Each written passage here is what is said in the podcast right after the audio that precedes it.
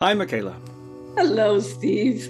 We're gathered here today to talk about the recent paperback release of your book, Wild Woman's Way, originally published in hardback by Simon & Schuster in August 2018. And as of November 21, which is recent to our recording this at least, is now out in paperback. So first of all, congratulations on the paperback release. Thank you. And I also want to say, because I'm so happy about it, I got a new cover. And so the new paperback has this beautiful new cover that I'm very excited about. Yeah. And actually, the audio version, I guess the audiobook, Audible version, it turned out to be something of an unexpected hit also. And I think part of the reason for that is that you read it yourself. Your publisher had you read it, which, from what I understand, is unusual for a first-time author, Wild Woman's Way being your first book. Could you talk a little bit about the that process, that experience of recording your own audiobook in the studio with Simon & Schuster? Yeah, it was kind of it was very emotional in a certain way and very interesting because, of course, I had never been in a sound booth reading any book. And this was my own book. So it had all these layers of a brand new experience. And having written the book and then, some time passes and you go through the entire production of the book. And then it came to the reading of the book. I had kind of had a bit of distance from it. So then reading it aloud and having to animate my own writing was quite an interesting process and very both challenging and exciting. And the real fun part was that the whole third part of the book is all exercises and practices. And these are very practical applications of the book. And they are things I still do to this day myself. They are things that are a mainstay of all our women's group work and the way we do certain workshops. So I was able to read it and animate it the way I would if you're in a workshop room with me. And that was really fun and really exciting and gratifying. But there was so much other things to kind of consider, one of which is, of course, that some of the book has let's say autobiographical aspects to it, because it's the development of the body of work that is The Wild Woman's Way. And so I got to bring my own story alive in my own voice, which was very impactful and very fun in a certain way. Yeah, and I'd like to touch on some of those biographical points in this conversation, as well as getting into some of the content of the book. But sticking with the creation process a little longer, I think one of the reasons the book struck a chord, including the audiobook, was that it really does have your voice. I think that's why it was essential, in a sense, that you did read it and did do the audiobook yourself. There were no ghostwriters. It was really your own creation, and under, from what I understand, extremely tight deadlines. And with, let's say, during the production process, some rather unexpected events. Could you talk to us a little bit about the writing process? I know you set up a very interesting regime in order to tackle the book in the short period of time that you had to complete the initial draft. And can you tell us a little bit about what occurred later in the editing process that added some, let's say, unexpected twists and turns? Yeah. Well, I want to say that, of course, I'm a voracious reader and I love books, and I have a huge thing for books and have since I was a child. And so writing a book felt both, very important and time. And at that point also timely. I wanted to do it for much longer time, but it was just there was never the time to do it. But of course there is that small, kind of, I don't know what to say it, item of English not being my first language, right? Not being my native language. And so I had to kind of overcome within myself that, oh, English isn't my first language. Can I really write a book? Is it going to sound very Austrian, right? and things like that? So it took a bit to kind of get myself to the place where I went, okay, I can actually write a book, even though, of course, I can write a book. I've been speaking English for, longer than you know, more than half of my life now as a main language. So there was that. And then, of course, since we are at that point, right, still we're touring actively and teaching workshops all over the world for the entire year, I had a very short period in the summer to actually write the book. And it was kind of an interesting thing because I had July and August, and then the very beginning of September, we started teaching again. We did our last workshop in Amsterdam, as you remember. And then I had this period of time to write the book, essentially a total of 7 weeks. And then I had like a week to kind of clean it up and have some people look at it and things like that. And then the submission for the date was, for the book was the 1st of September. And I think we started in Amsterdam on the 4th of September or something like that. So it was a pretty short period of time, and I didn't really know what to expect. And so I started out by renting a cabin in Holland to do the first week of writing. And it was kind of an interesting thing because I had this very romantic idea, you know, like romantic, naive idea of finding this cabin in the dunes of the Dutch, you know, seascape, which I love. It's one of my favorite places probably on earth, those when the tide goes out so far and all of that. So, you know, we found this Airbnb. It looked like it was exactly that, but it actually turned out when I got there that it was essentially a shed in somebody's backyard, and the beach was over, was it an hour and a half or so walk through a dune nature preserve, which was quite beautiful, but it was a long haul to get to the actual water. And I actually only made it to the water one time during my writing retreat. So my whole romantic notion of riding and then strolling down the beach and, you know, putting my feet in the water was totally thwarted. And furthermore, the landlord of the Airbnb, which turned out to be a hut in the backyard of a very lecherous old man who would put himself on a table outside my cabin, and kind of made it so that I had to keep my curtains drawn for the entire week. So it was not an entirely auspicious start to the writing process, but it was really good because it forced me to just buckle down in a certain way.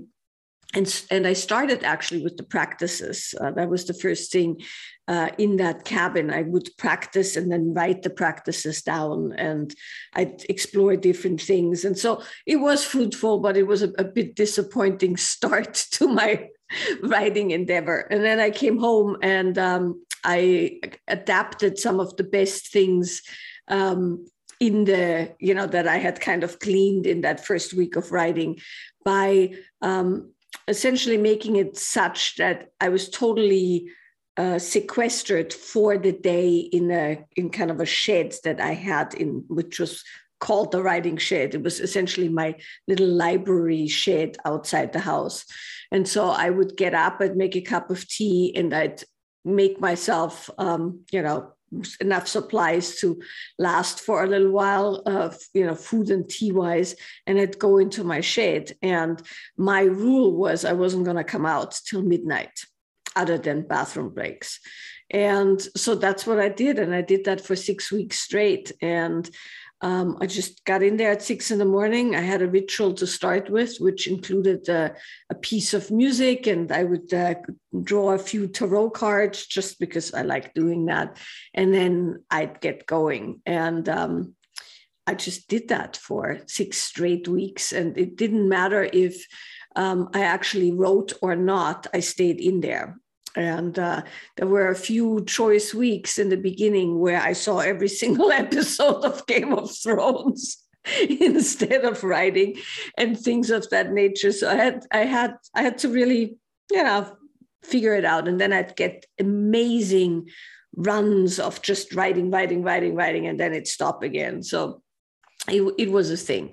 But anyway, that's that. I could go on and on about that, because I have to say that I would love to do that every summer, let's say, or so, you know, because writing a book is such an incredible way to also organize your thoughts and all of those kind of things. So it was really both incredibly epic and incredibly torturous. So I submitted the manuscript on August 31st, and then we went back on the road, and the editing process took its course. And then I received back the notes, and I was about to get started on doing the final edits when my ranch burned down in the 2017 Thomas Fire. So what that meant was I was in Amsterdam. We were just done with teaching, and I heard that there was a fire. And next thing I knew, my entire property, stables, house, barns, everything was gone. And what that meant essentially was that I had to do the final edits of the book with a headlamp in the dark, because we didn't have electricity yet or internet or anything else. And I got a bit of an extension for a month because it was December 15th was the deadline, and they extended it to January 15th. And so I essentially did all the final edits in the middle of no longer having a home or clothes or any of those things. And it kind of lent a very, I don't know how to say it, but it lent a very strong significance to me finishing the book. And I still feel that very much, you know, when I see the book or when I talk about the book, because I had to kind of buckle down and do something that was totally not within the sphere in which I lived. I mean, there was so little visibility till almost the beginning of the year that we had to wear masks, you know, like N95 masks or more, not to get too much in the lungs, and you couldn't see anything, and there was no electricity or warm water or, you know, spotty internet via my phone and things like that. So it was kind of a real odd thing to deal with that on one end, and then to edit a book and do a final draft of a book.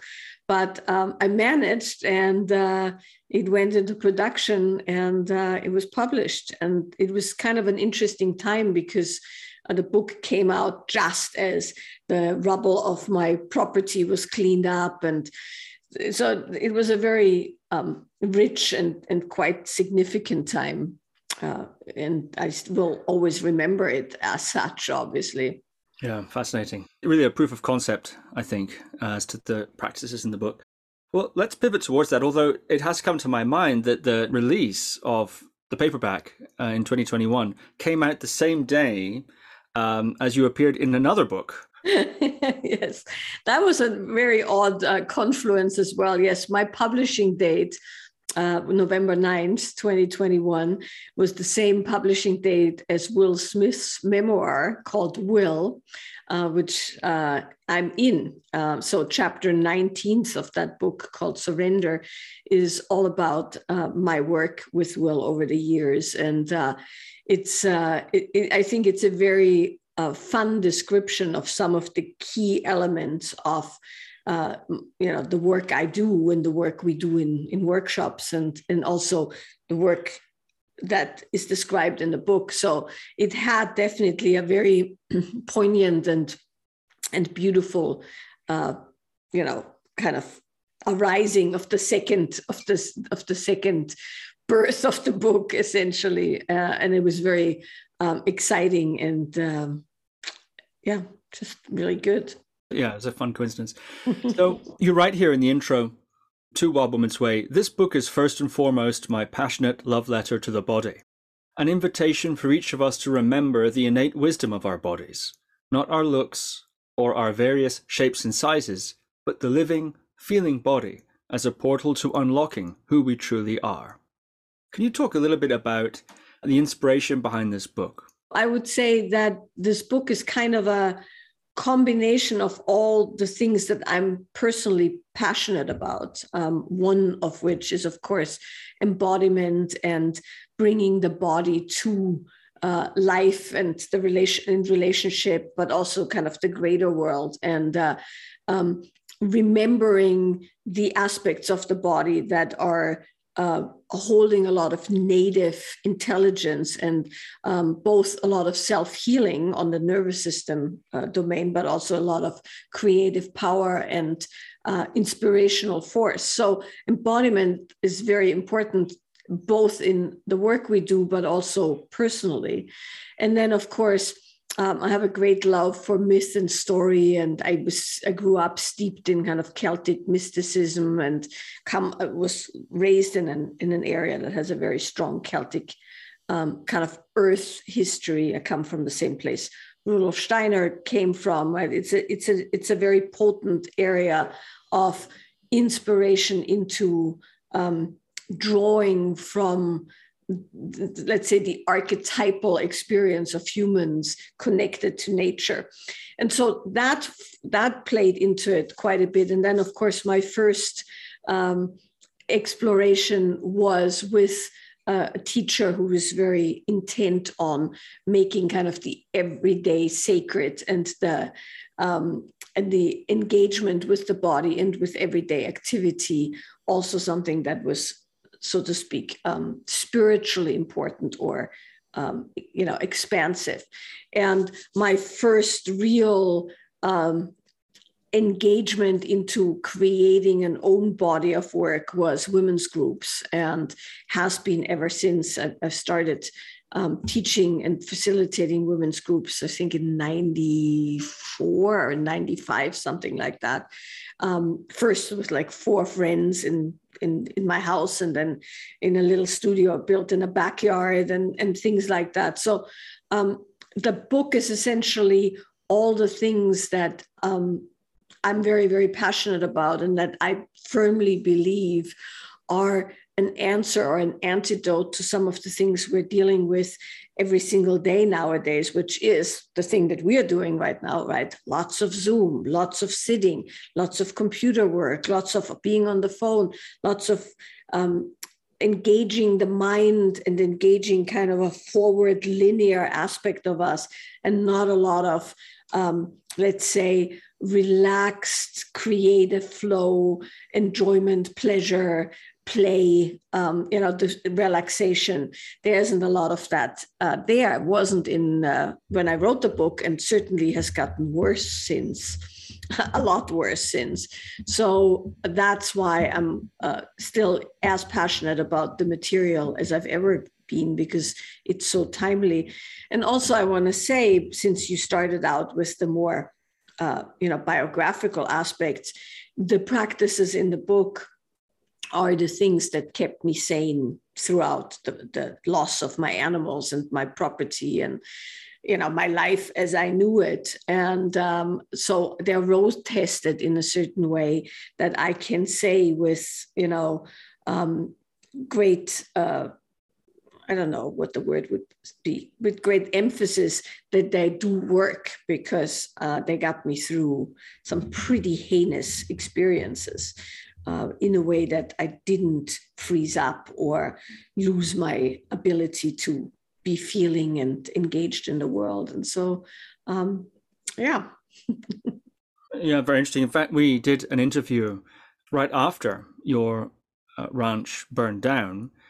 Actually, we did an interview about, it was in the midst of the I suppose, recovery rebuilding process very early on. And perhaps I'll link that in the show notes for people who are interested. That was at the time narration. I guess that would have been around the time you were doing the final edits too, I suppose. And I think the reason why we talked about it in somewhat greater length was because there were a lot of people who were very, they were on one end very upset because, of course, a lot of people had been to the ranch since we would do events and, and all kinds of gatherings there.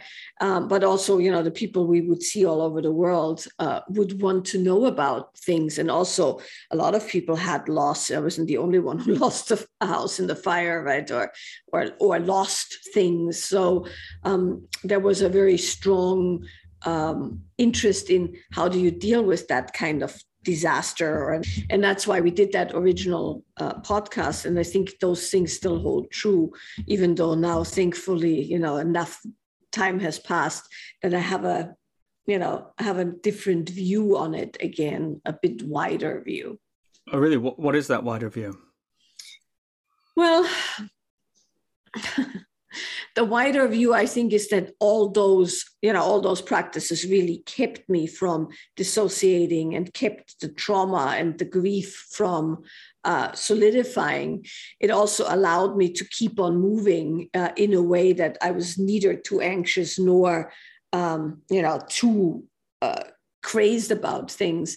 And now that 4 years have passed and, you know, I've rebuilt and I'm in a new house and all of those kind of things, and creatively, you know, we've moved on and there's so many new practices, I can say that within the body of work, there's also stages that I can delineate much better now, having gone through all of them.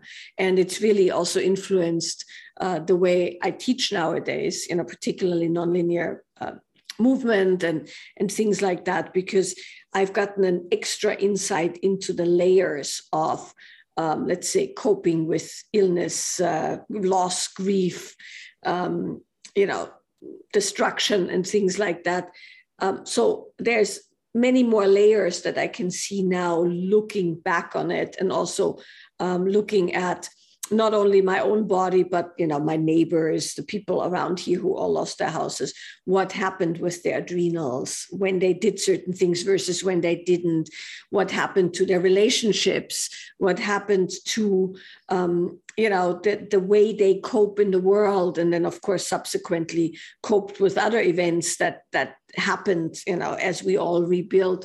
So I have a much wider view on how to sequence things for good recovery or for resiliency, or for reconciling with certain loss and grief and things like that.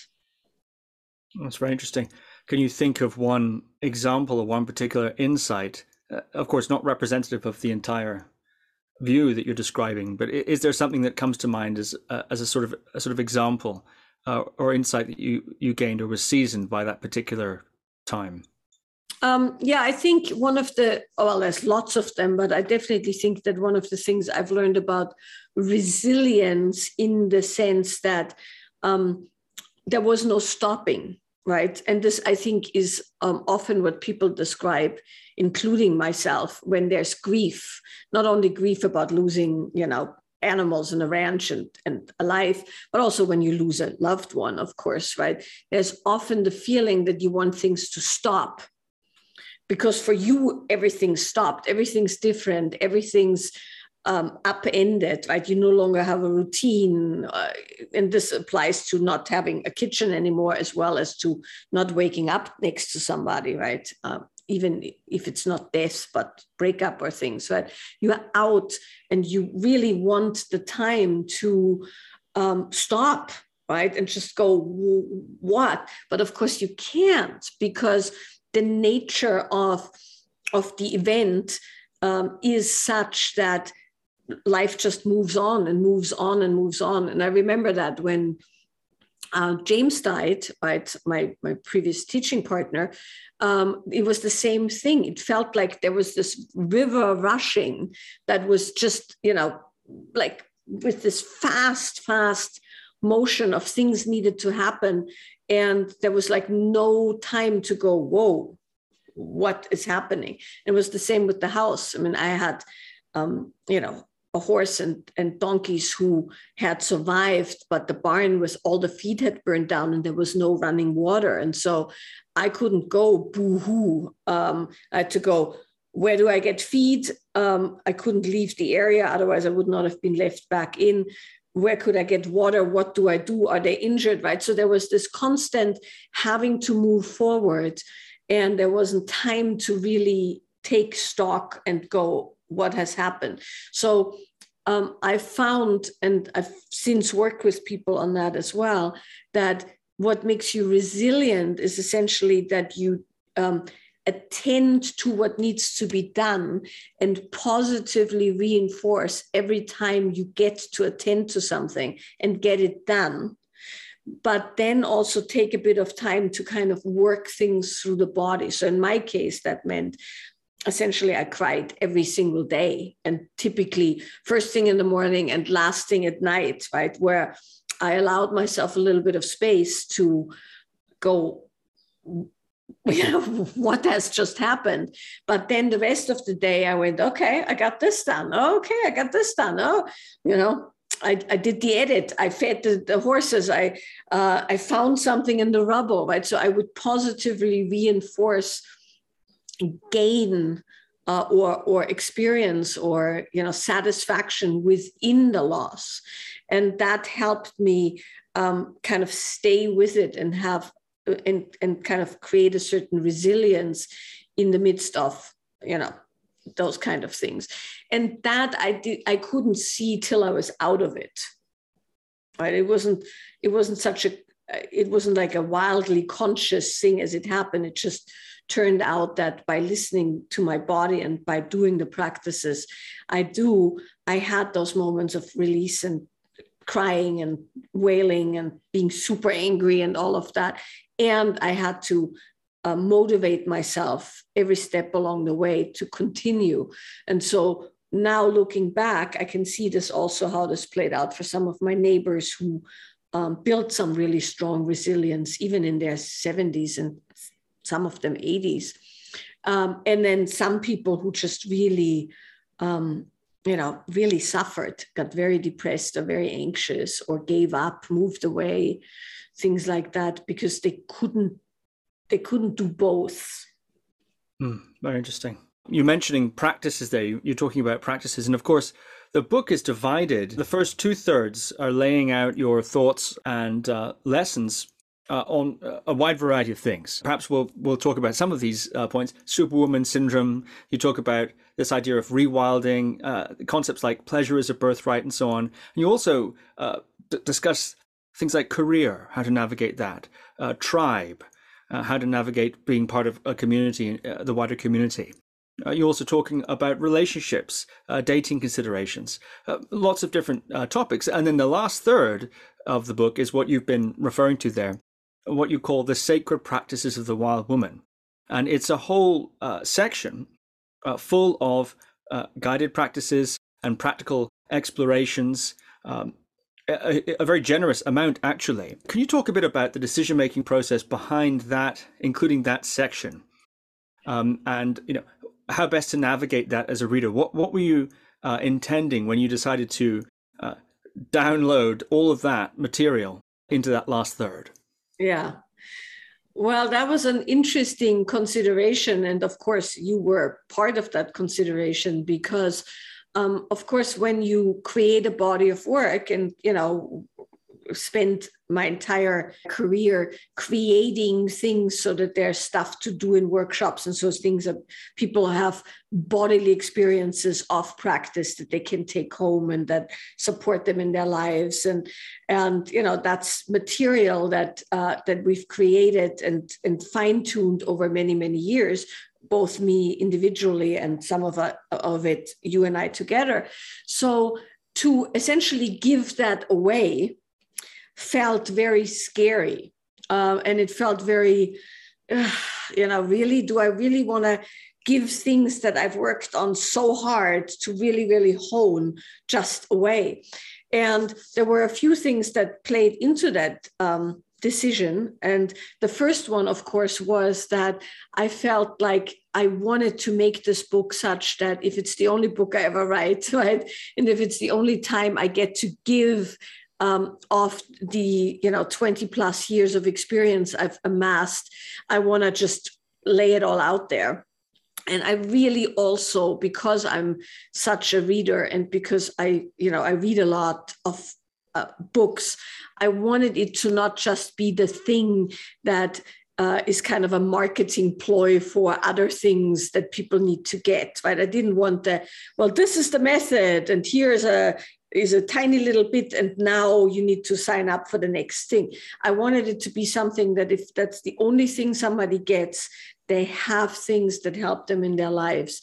And I had this very strong feeling that I wanted to reach somebody somewhere, right? Not LA or New York, but, you know, somewhere in Europe or somewhere in the Midwest or in Australia, who really isn't totally clued in on all the things that are out there, but is just suffering from too much in their head, not enough in their body, you know, can't feel enough joy and flow and creation, and has too much on the to-do list. And so I really wanted to make it so that there was something that you could go to and you could open a practice and do it within a couple of minutes and reconnect to yourself. And so that was one of the main decisions, to pretty much just all give it away. And the other thing was, and that right, there's a little bit of writing about that in the book, my first teacher who really kind of initiated me into all of these practices and considerations, and who subsequently I moved to the States, and you know, she eventually moved a few more times before she actually ended up you know, in an accident and died.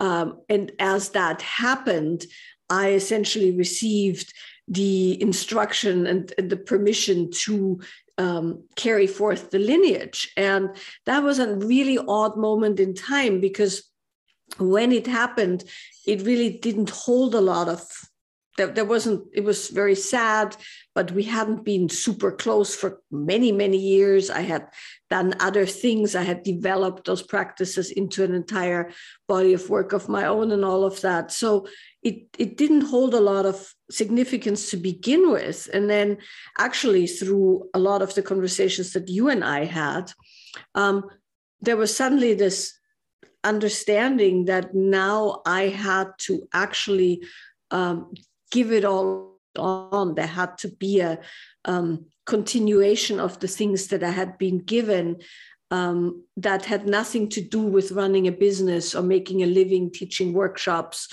or you know, being the next best, whatever, self-help person or whatever people, you know, tend to want to do. It was like, wow, I have received a very specific set of gifts and instructions and teachings that I can adapt to who I am, because it's a living lineage, but nonetheless, I have to pass it on.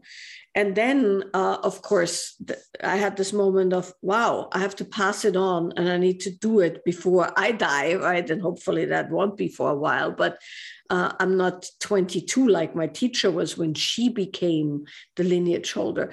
So then suddenly, you know, there was this whole thing about let's pass it on. And you were, you know, very instrumental in that consideration. It was quite a struggle, and there was a big upheaval also in the way, you know, work was done and how workshops are taught, and change in personnel, so to speak, and all kinds of things that had to happen. So I could reorient towards the giving it away, service, offering, passing it on in many, many different ways. And so that was the decision behind that part of the book, to go, well, these are the tried and true best practices that I still use, that I still teach. And even though that means anybody else can take them and teach them, that also means everybody else can take them and use them at home and benefit from them.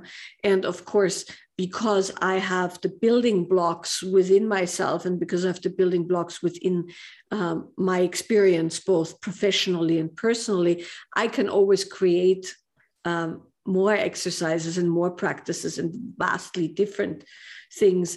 And there was that willingness to give it all away so it can really benefit.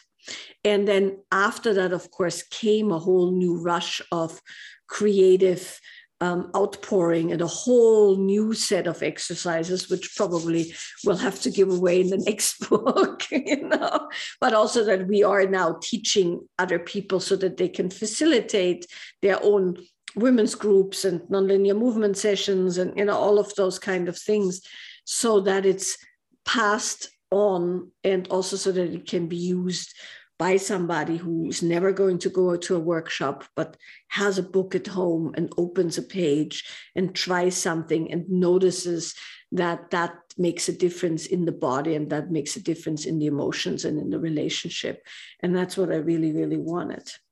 Mm-hmm. And one of the key themes that runs throughout these exercises and indeed throughout the book itself is this idea of rewilding or reconnecting with the body. And in your chapter, Pleasure is a Birthright, you write, feeling is our birthright. It is innate wisdom.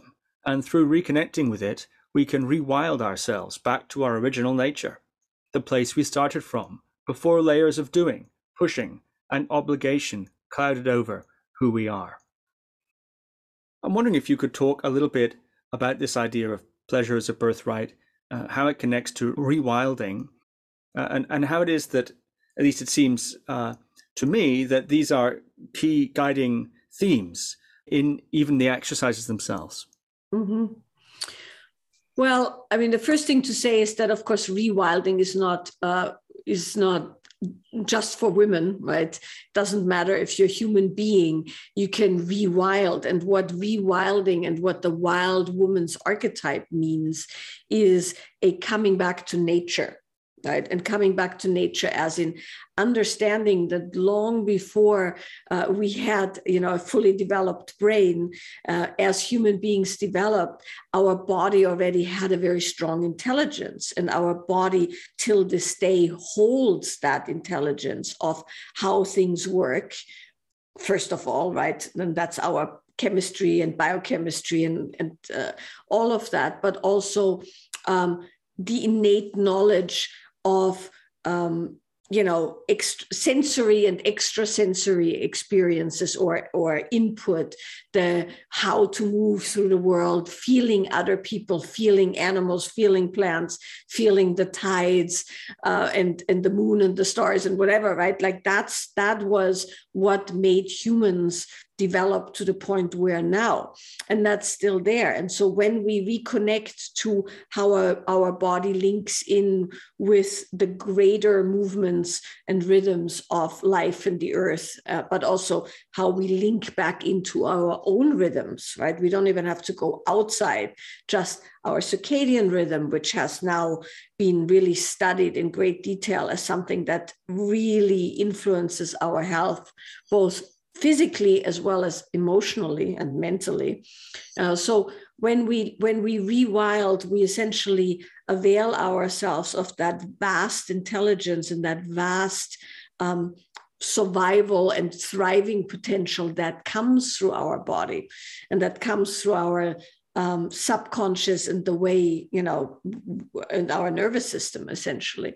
So rewilding is the act of resensitizing to your inner landscape, is how I say it, right? In more research terms or psychological terms, people sometimes talk about interoception, right? Being able to feel what's happening inside, both physically and emotionally, which is what the nonlinear movement method is about, amongst other things, right? So the feeling of one's inner landscape is a rewilding that then allows us to take full advantage of those aspects. How that fits in with pleasure is that, of course, how did human beings develop and how did human beings stay alive in a sometimes very volatile environment? And that was via the senses. So our five senses, our main five senses, and then of course you could say there's extrasensory ability and intuition, but those are all built on the senses. Our senses allow us to navigate in the world. And so when people talk about sensual aliveness or sensual pleasure, what we are essentially talking about is our ability to perceive fully through the senses. So sensual or sensory perception is the basis of sensual aliveness. And sensual aliveness, of course, greatly influences our sexual aliveness and pleasure. However you phrase sexual, right? Different people have different ways of dealing with that or looking at that, but it's the being alive. And that feeling of, I don't know, stepping out right here in California right now, it's one of those crisp winter days, right?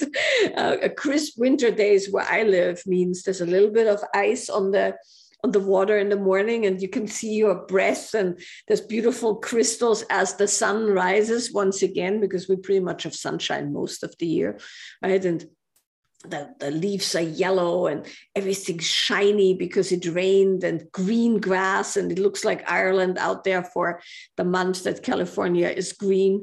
And it's just unbelievable, right? And it's like almost psychedelic in its intensity and you know, and impact.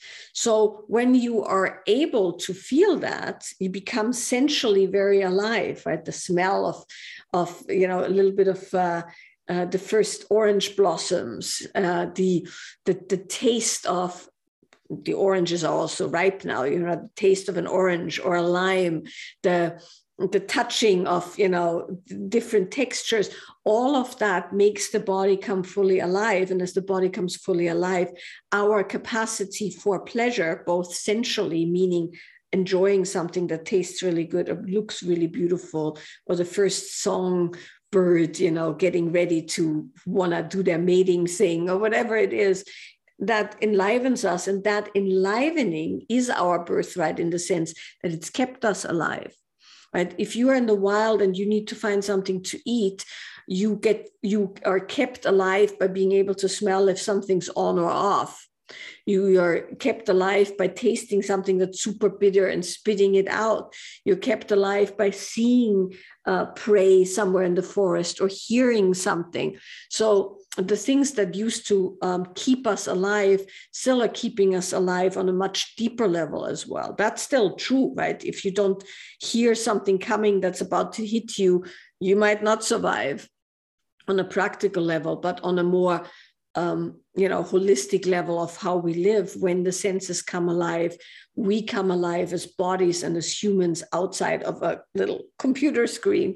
And then that greatly influences how we can come alive sexually, relationally, and, you know, essentially in our environment. Yeah, that's very interesting. I think we could talk much, much more about that, but perhaps to end, as we're coming to an end of this conversation, I'd like to ask you a little bit about the Superwoman Syndrome, and also what you call the foundational wild woman's practice, moving what you're feeling. Mm-hmm. And about the Superwoman Syndrome, you write, "We've been led to believe that we can be everything in all domains. The messages are now coming not only from women's magazines and social media, but also from successful women themselves. The list of aspirational materials is endless, with much emphasis being placed on being beautiful, fit, and sexually desirable, as well as on having purpose and a career. Many women I've worked with juggle the various aspects of their lives with great resourcefulness and joy, yet find it increasingly difficult to experience pleasure, or to find and maintain a healthy relationship." That's the Superwoman Syndrome, as you call it.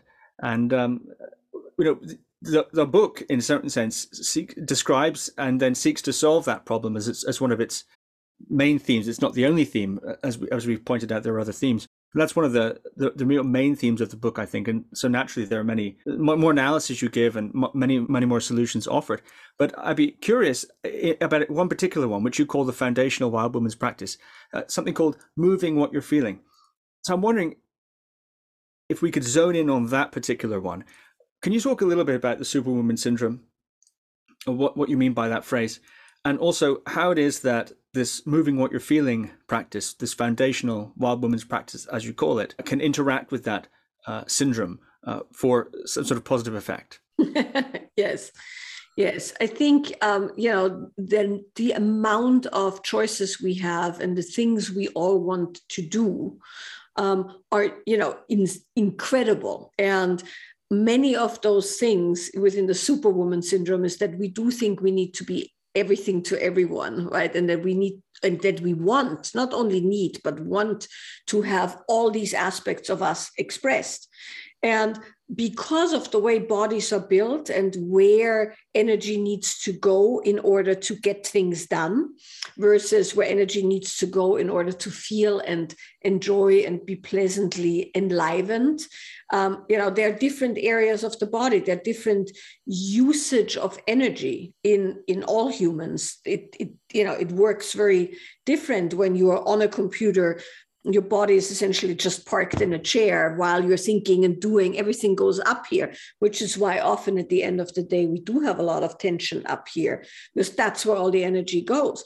But then when we want to be, let's say, romantic, or even just if we want to go play and have a good time or exercise, we need a lot of energy down in the power centers of our body, where that movement and the exercise, but also the pleasure and the excitement happens. And so in this, when we look at the Superwoman syndrome, we're looking at that constant bringing up of the energy and that constant outward, kind of feeling versus inward feeling.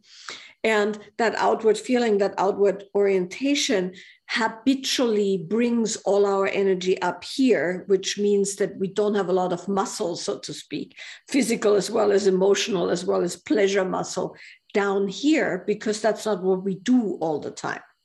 So within the Superwoman syndrome, there's, of course, the more cognitive aspects, which I talk about in the book, on how to choose relationship, how to make sure that your relationship maintains the spark. What are your dating considerations? What are your considerations around children, career, being with other people in life or community setting? But then when we look at how do you actually work with that in the body, there's one thing that we kind of honed in on, which is the moving what you're feeling practice, which is essentially a practice of interoception, where you are going inside and you're feeling whatever there's to be felt, which is also, as you often describe, a certain kind of an intimacy, right? There's an intimacy with one's own emotions, sensations, inner workings. And you take those, you kind of bring your attention inward, and then you move whatever it is that arises in your body. So the concept is that you become sensitized to what's happening inside. That could be a twinge. I slept funny, so I have a twinge on my right shoulder, right? So I could go, oh, I have a twinge on my right shoulder. So instead of trying to make that go away, I could just engage with that and notice that and move my body in ways that I explore that feeling. And as I do that, even very subtly, that feeling becomes, so I become sensitized. Might be that it gets a bit tighter to begin with, but I can feel all the layers of that feeling, which then allows the feeling to perhaps disperse, or perhaps it gets intensified and I can deal with it. Perhaps I would just move on to some other feeling.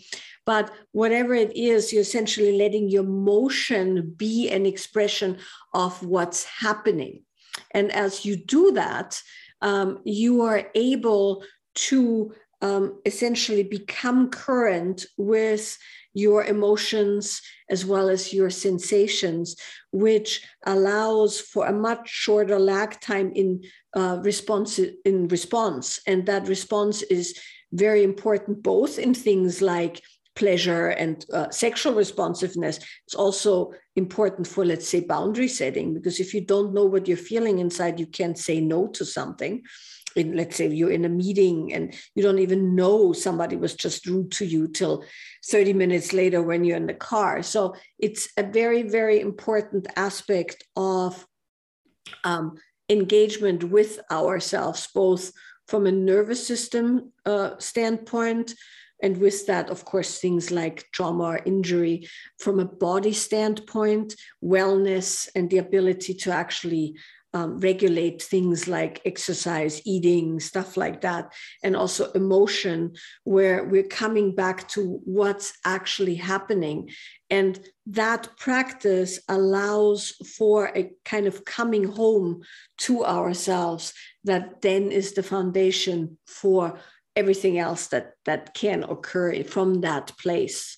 Yeah, that's very interesting. And that's a part of a broader movement method that springs from those original practices you learned from Deepa, your first teacher, who you write about in the book and who you've mentioned here, but also your experience as a counselor over these many decades working in rehabs and doing all sorts of interesting things. We don't have time, unfortunately, to get into that. Maybe we'll do an episode just on that. And indeed, that you teach classes from that method, nonlinear movement method, on a regular basis, and we have teacher trainings and so on for that. Also, talking about the Superwoman Syndrome, I did an entire seminar on the Superwoman Syndrome where I go into all the details, why it happens in the body, what you can do about it. I actually also teach an exercise and there's a Q&A, and we have that as a recording, so we might as well include that in the show notes. So if you're still around, you can also just access that, and that's very detailed on the Superwoman Syndrome. Yeah, we'll make that available. Just click the link below. Well, this has been so fascinating, Michaela, and fantastic. Congratulations once again on the publication of paperback version of Wild Woman's Way. If you haven't checked it out, listeners and viewers, please do.